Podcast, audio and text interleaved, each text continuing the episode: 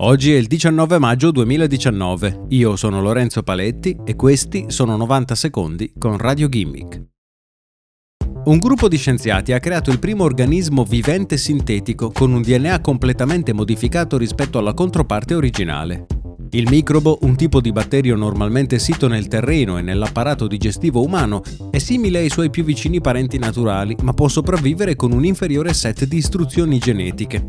Il batterio dimostra che la vita può esistere con un DNA più breve rispetto a quello originale e apre la strada verso una nuova rivoluzione genetica. Gli scienziati hanno selezionato un batterio di Escherichia coli. Il suo DNA contiene 4 milioni di copie di adenina, guanina, timina e citosina.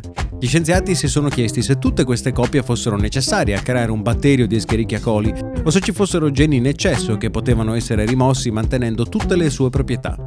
Alcuni frammenti di DNA eseguono operazioni riproducibili da altre combinazioni di amminoacidi e gli scienziati non hanno fatto altro che riscrivere alcune combinazioni con combinazioni diverse che hanno la stessa funzione.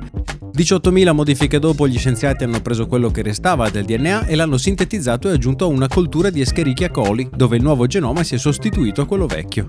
Il risultato, come raccontato sulla prestigiosa rivista Nature, è un batterio con un DNA incredibilmente diverso rispetto all'originale, sintetizzato artificialmente e con le stesse funzioni.